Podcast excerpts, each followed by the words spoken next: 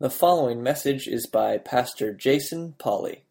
More information from Harmony Bible Church is available at facebook.com backslash Harmony Bible Church.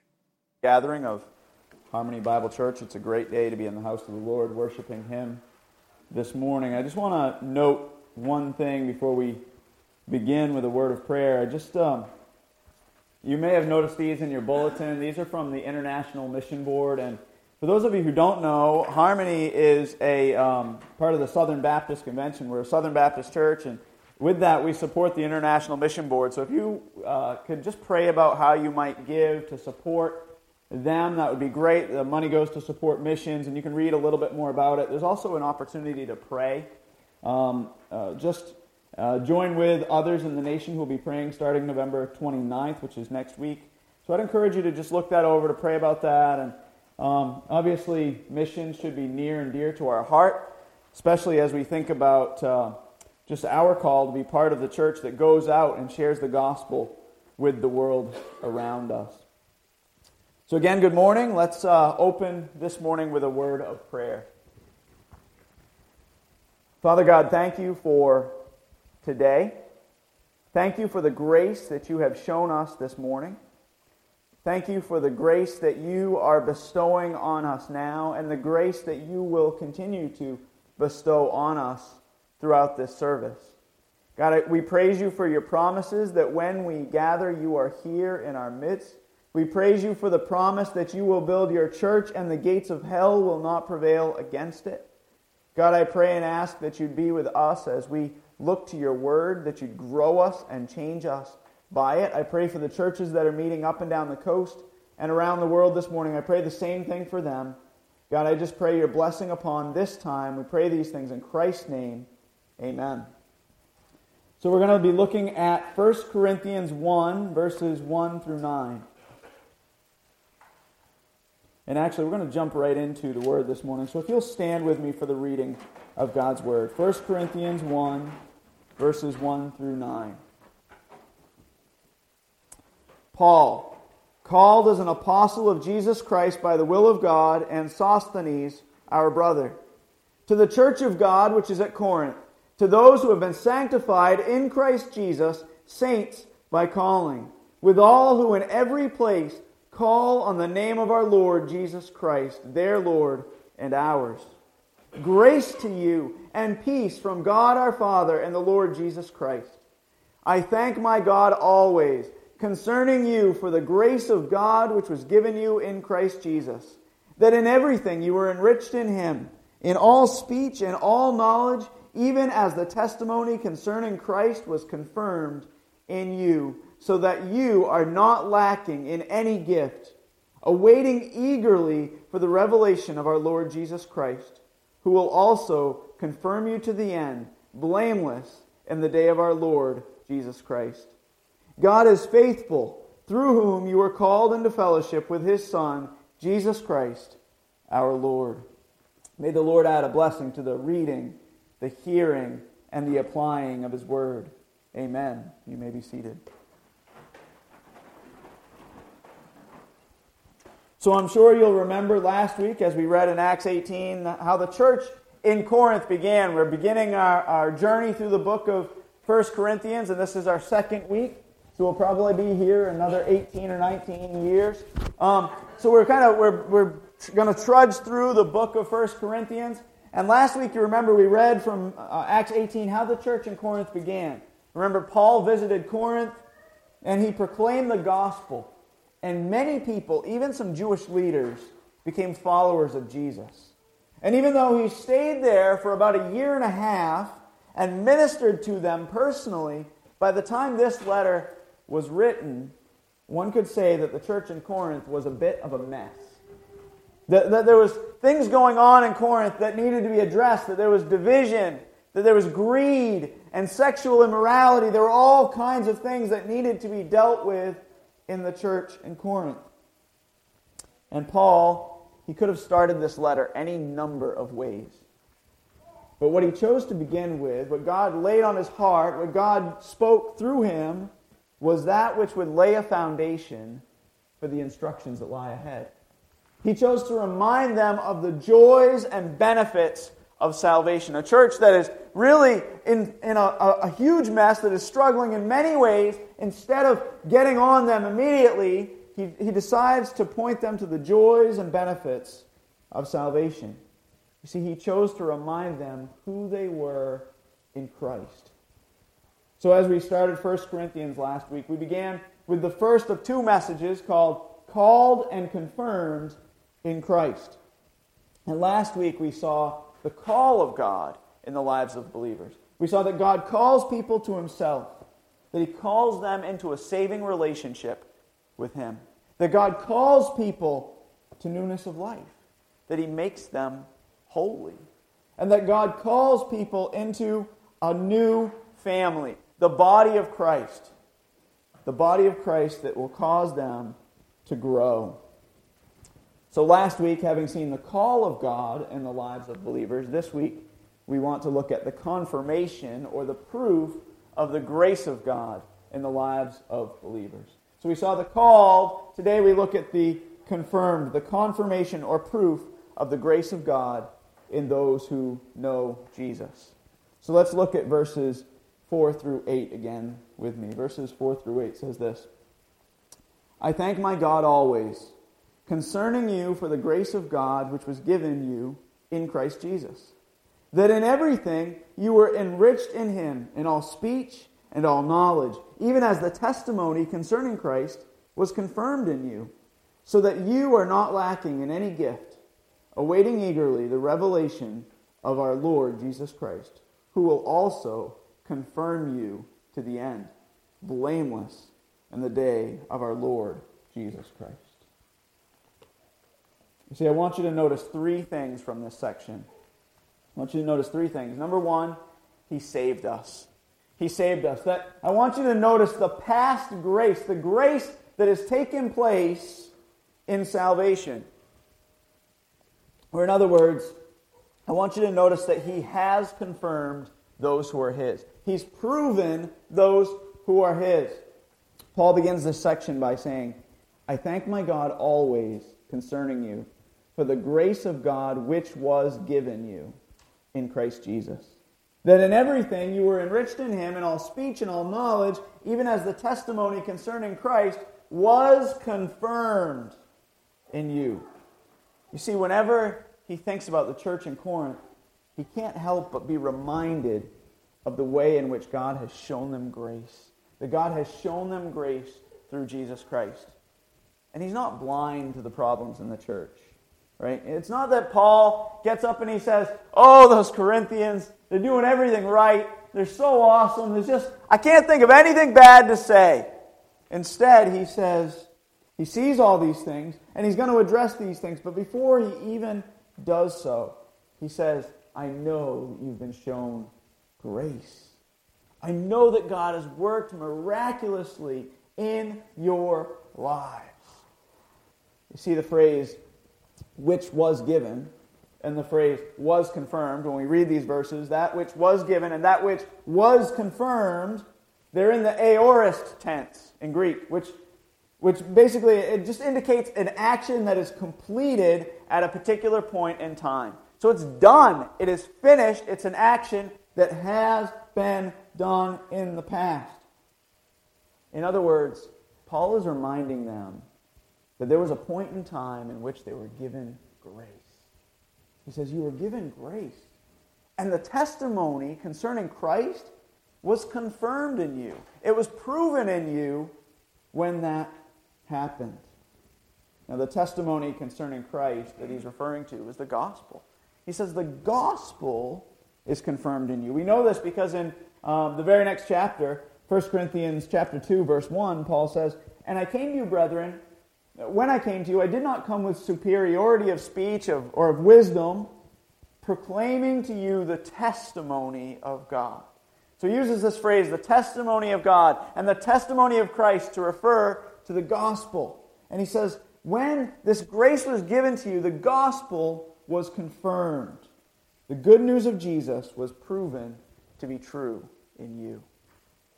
In the same way we talked earlier about Jesus uh, talking to Nicodemus. We talked during Sunday school. And Jesus says, uh, He compares those who receive that grace to the wind. And he, he says that you, you may not see where it comes from or where it goes, but you see the effects of the wind. That we can stand outside and a windstorm may come through, and we can't see the wind, but we see the effects of the wind. In the same way, Paul is saying that the grace that's been given to you has been proven. The gospel has been proven because I see this in you. That I can see the effects of grace. He goes on and says, The evidence of this confirmation is that in everything, he says, they were enriched in him, in all speech, in all knowledge. I'm always amazed at Scripture when it uses words like all, because I can't help but think that it means all, right? That, that in all speech, in all knowledge, they were enriched. They were made rich in him, in Jesus. That they were made rich in Jesus in the way they spoke and in the way they thought. That obviously the gospel had an effect. That just as a windstorm may come through here and blow trees down, and we see the effects of the wind, that the gospel had its effect on these believers, that it changed the way they talked, that it changed the way they thought. See, just like the believers in Colossae, the believers in Corinthians, in, in, in, in uh, Corinth, they didn't need some sort of additional religious experience. They didn't need some sort of experience by which they might receive the power of God other than the gospel, that they had been saved by grace. You see, as 2 Peter 1 3 says, His divine power has granted to us all things pertaining to life and godliness. And I actually believe that to be true.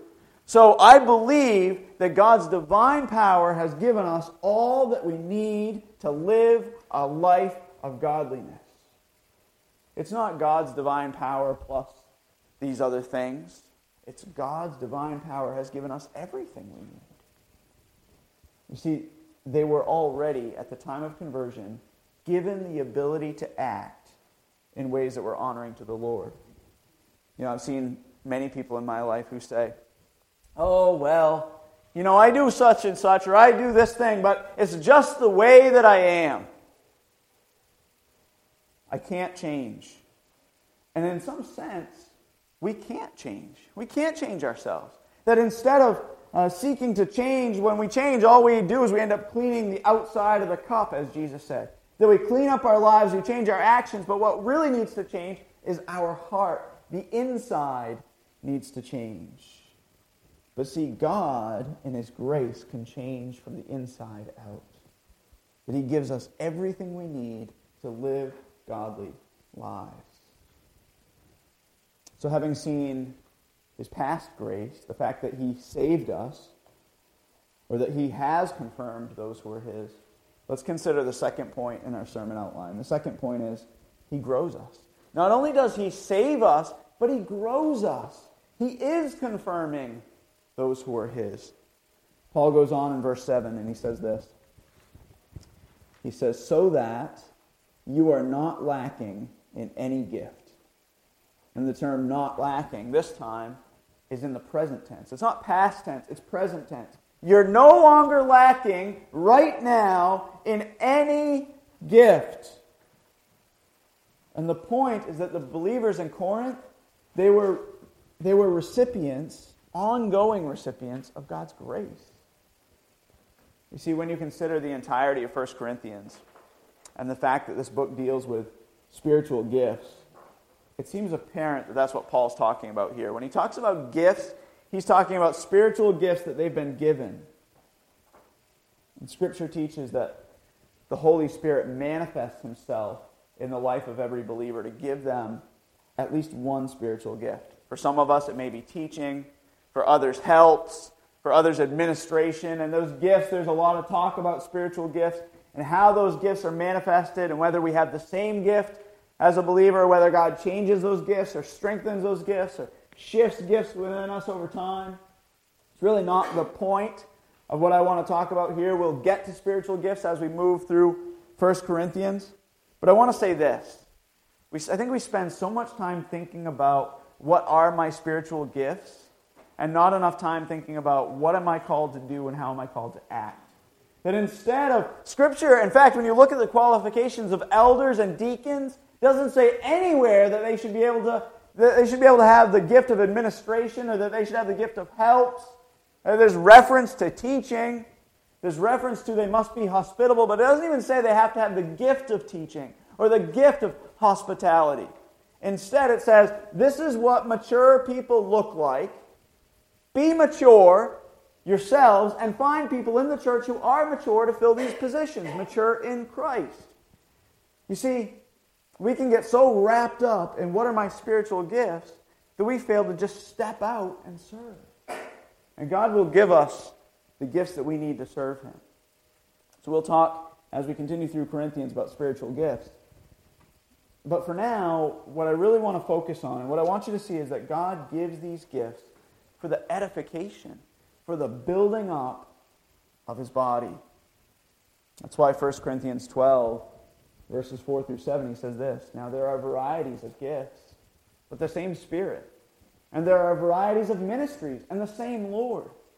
There are varieties of effects, but the same God who works all things in all persons, but to each one is given the manifestation of the Spirit for the common good. That to each one, he's given these gifts for the common good, for the building up of the body of Christ.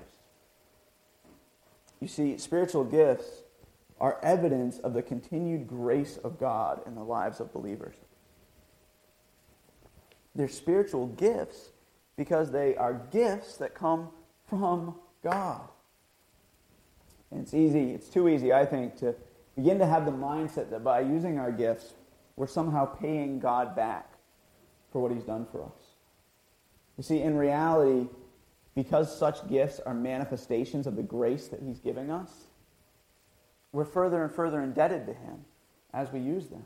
That each day we become further indebted. So I don't want you to hear, you know, I need to use my spiritual gifts. God's gifted me with a gift of hospitality, and I need to open up my home to people because, because of what Jesus did for me, and somehow it's my, it's my honor, my duty, it's my responsibility to pay Jesus back for what he's done for me by using this gift that he gave me.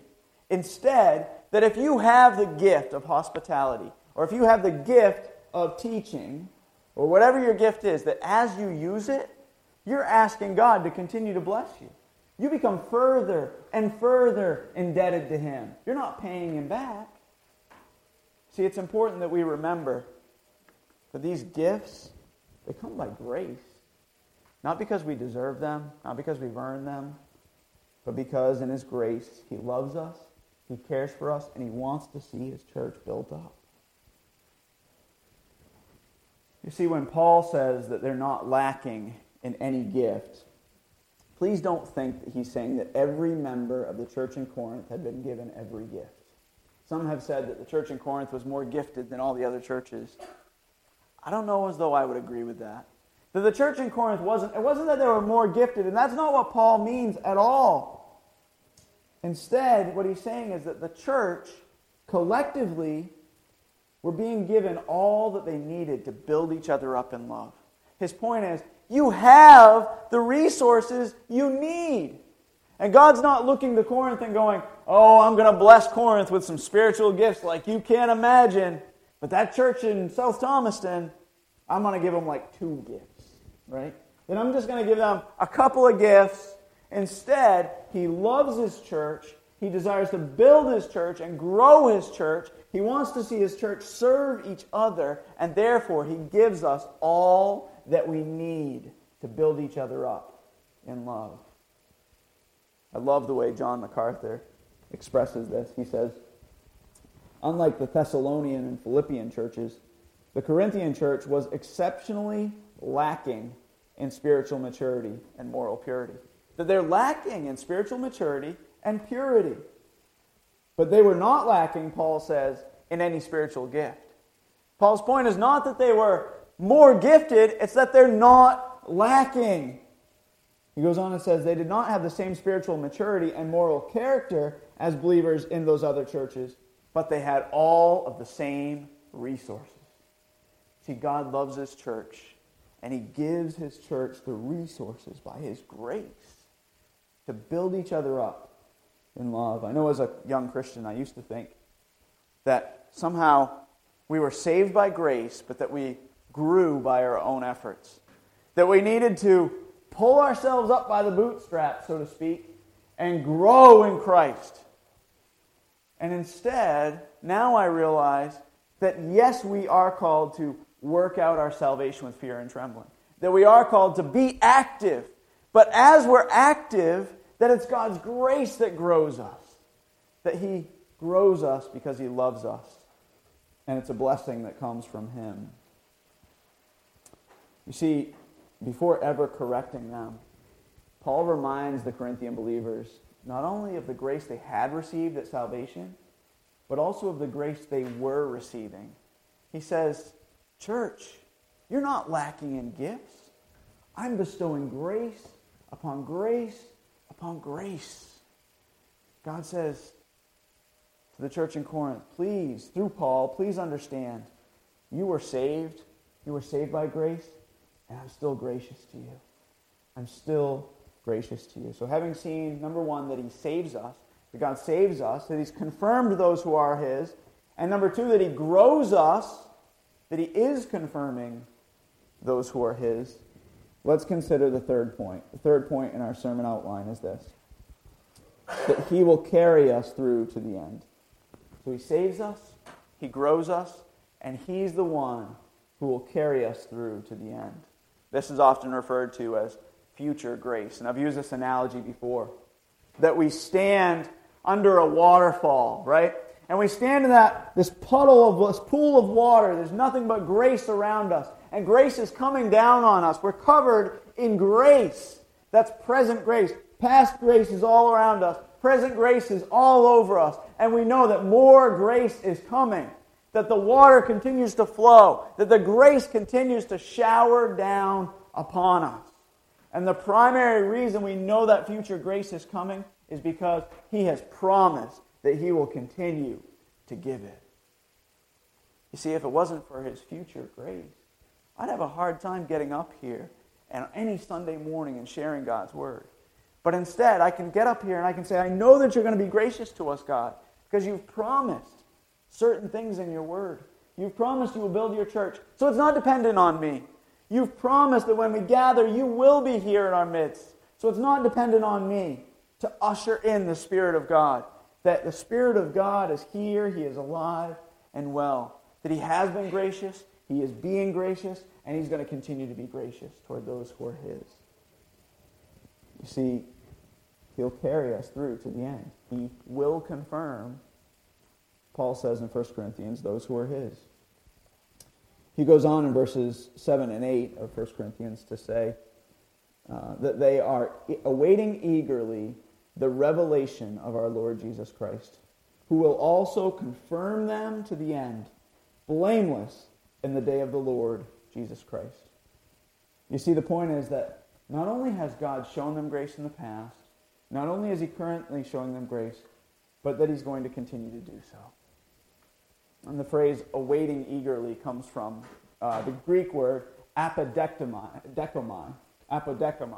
which um, is used seven times in the New Testament. It's a great word, apodectomai, right? So if you can wrap your tongue around that one, it uses it seven times, and it's translated awaiting eagerly.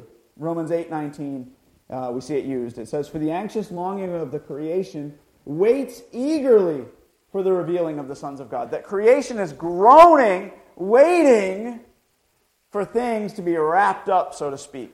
That for human history to be changed when Jesus comes back. In Romans 8:23, Paul uses it, uses it again, and he says, And not only this, but we also ourselves, having the first fruits of the Spirit, even we ourselves groan within ourselves, waiting eagerly for our adoption as sons, the redemption of our body. And he goes on in verse 25 and says, But if we hope for what we do not see, with perseverance we wait eagerly for it. You see, we're waiting eagerly for Jesus to come back and make things right, to fix that which is broken.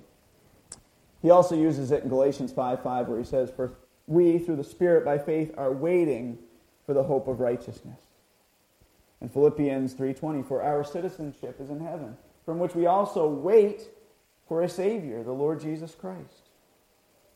Hebrews 9:28, so Christ also, having been offered once to bear the sins of many, will appear a second time for salvation, without reference to sin, to those who eagerly await him.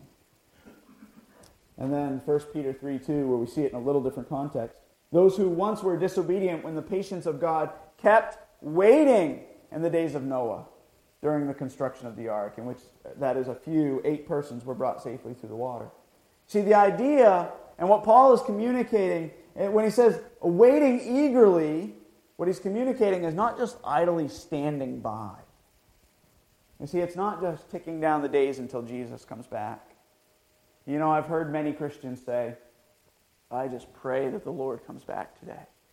And while there's some sense in which we pray that is true, we say, Come, Lord Jesus, come, right? There's also a sense in which we don't just sit and wait. I can't help but think of the disciples when Jesus, uh, during the ascension,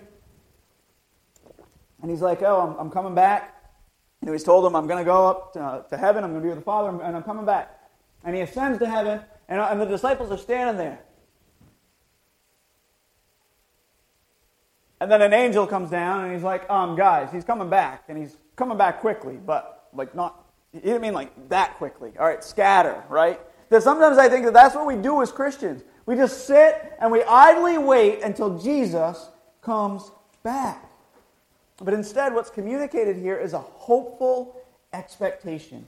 A hopeful expectation that motivates one, someone to ready themselves, to be ready. He's coming back. Get ready. He's coming back. And if you know me at all, and you know you've been to my small group, then you know that I have I have issues, right? I have issues with cleanliness. And you know that the time before you get to my house, what am I doing? I'm making myself ready. I'm making my house ready, right? Because if there's like a speck of dirt, it's going to drive me crazy. And if you walk in the house and you track in a little piece of dirt on the floor, and we're going to be sitting around the sofas tonight. We're going to be talking about this text. I'm going to be looking at that dirt. And I'm going to keep looking at it, and I'm going to keep, it's probably going to drive me crazy until I get up and clean it. But before you come, what I'm doing is I'm making myself ready. I'm not just waiting. And in the same way, that's what Paul is talking about here making oneself ready for the return, an eager expectation. He's coming back. So you better get ready. See, it's kind of like a young couple waiting for their wedding day. They don't just sit around and wait for the day to come, right? They take the steps needed, whether it's making financial preparations, whether it's preparing a home, whether it's meeting for premarital counseling, or whatever it is, they make themselves ready for marriage.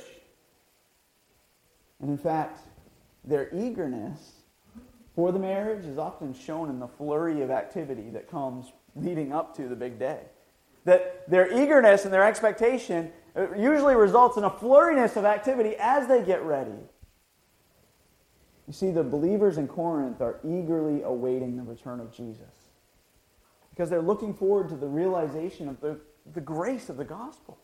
That God is going to continue to show them grace, that He is going to make them perfect, that He is going to establish them in righteousness once and for all. In other words, they're looking forward to the day when Jesus comes back, when he returns to reign and rule on earth, and their salvation has been made complete. You see, we are saved, we are being saved, and we will be saved. That's what Scripture teaches. That we're saved from our sin, we're positionally perfect, and that we are being made perfect, that God is stripping away our sin, that He's causing us to grow in Jesus, that if we have been made perfect positionally, we are also being made perfect in our lives, and that one day He will take away all sin, and we will have glorified bodies. We will be perfected in righteousness, and no longer will we be able to sin. We have been saved, we are being saved, and we will be saved. You see, church in Corinth, to some extent, they understood 2 Timothy 1.12, which says, For I know whom I have believed, and I am convinced that he is able to guard that which I have entrusted to him until that day. I know whom I've believed, I know the grace I've been given, and I know the grace I'm going to be given. And Paul wants them to know that the proper response to such faith is to live in such a way that they're making themselves ready for Christ's return. See, as I mentioned, Paul is laying a foundation for all of what lies ahead by reminding them of God's past grace, God's present grace, and God's future grace. He's encouraging them to know that God is faithful to finish that which he starts. Just as he says in Philippians 1, verses 6 through 7, Paul says, For I am confident of this very thing, that he who began a good work in you will perfect it until the day of Jesus Christ. And then he goes on and says, For it is not only right for me to feel this way about you, because I have you in my heart, since both in my imprisonment and in my defense and confirmation, the proof of the gospel, you are all partakers of grace with me. You're all partakers of grace. I know that God's going to finish what He started because you're partakers of grace with me.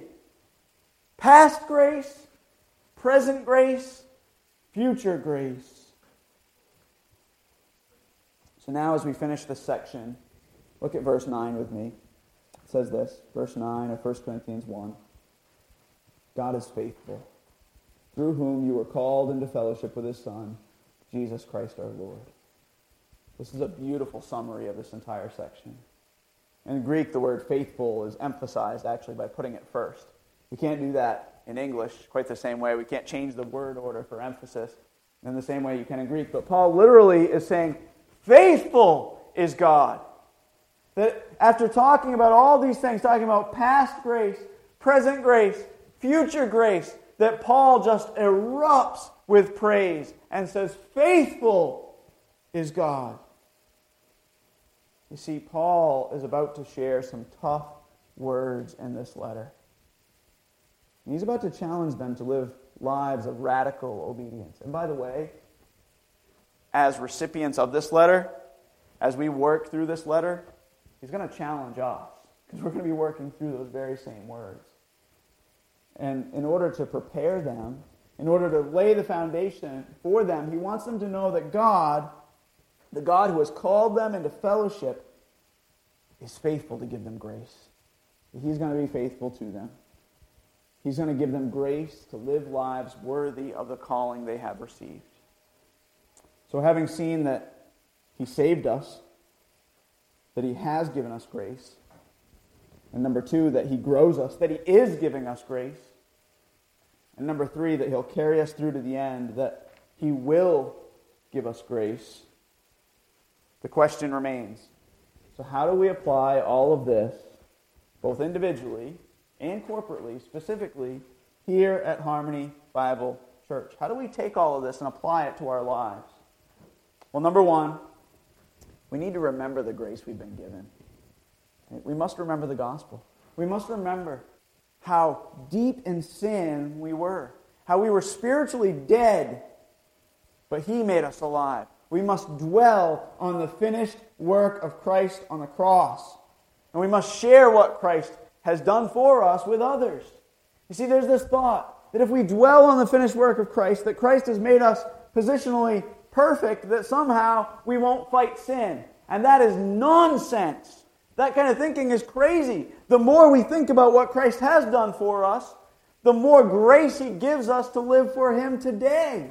We need to remember the gospel. We need to remember how wretched and sinful we were so that we can remember how wretched and sinful we are, but we've been made positionally perfect in Christ. That He's made us right with Him. That when, when God looks at us, He looks at us through the blood of Jesus Christ. That if you are a follower of Jesus Christ, that He took on your sin. Yes, He took on the sin of the world, but He took on your sin specifically and died in your place he was raised on that third day, defeating death and sin and suffering.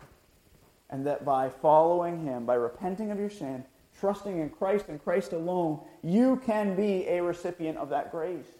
And if you are a recipient of that grace, I encourage you, remember the gospel. Get up every morning and say, Praise God for what He's done for me through Jesus. Praise God, praise God, praise God. So remember the grace we've been given. And number two, we must remember the grace we are being given. We must remember, lest we think that somehow God gave us grace and now we're no longer in need of grace, that we're paying Him back. You know, I was a bad person, but man, look at me now. I'm getting up every morning, I'm going to work, I'm reading my Bible, I'm going to church, I'm putting money in the offering plate. Look at me go. I am paying God back for all He has done for me. Lest we think that, we need to remember it's only by His grace that I get up tomorrow morning and I open my Bible. It's only by His grace that I can come to Him in prayer and say, I love you, Lord, and I want to love you more. Help me to love you more. It's only by His grace that I can preach this message or put any money in the plate or any of that stuff. That it's all about His gift of grace in us now. See, His mercies are new every morning. And He's faithful. He's faithful in His work of growing us. So we need to look for areas where we need to grow. And then we need to ask for grace that we might grow. We need to hold each other accountable. And we need to give each other grace in growing.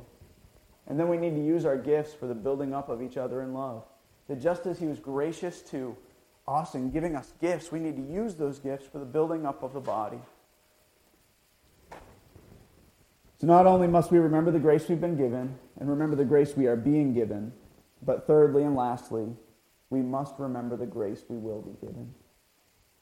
We must eagerly await the day of Christ's return. You see, not, not being idle, not just living our lives and saying, well, if I can just get through today, if I can just get through the next couple of years, or I'm on the downhill slide, right? If I can just if I can just get through the rest of my life and Jesus comes back, praise God. But instead, we need to be active. We need to be getting ready. We need to realize that there's a world out there that has no idea that He's coming back. We need to sound the alarm and say, He's coming back. He's returning. So get ready.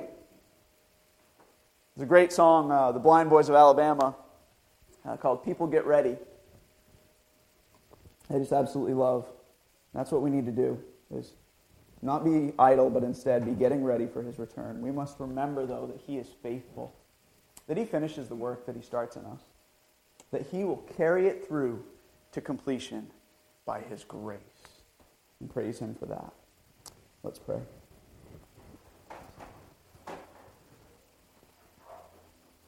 Father, I thank you for your work in our lives. I thank you for past grace, for present grace, and for future grace. I thank you that not only have you been gracious to us in calling us to yourself, but you are gracious to us day by day, that you sustain us. And God, I thank you for your promise that you will continue to be gracious, that you will carry us through to completion, that you will finish the work you have started in us.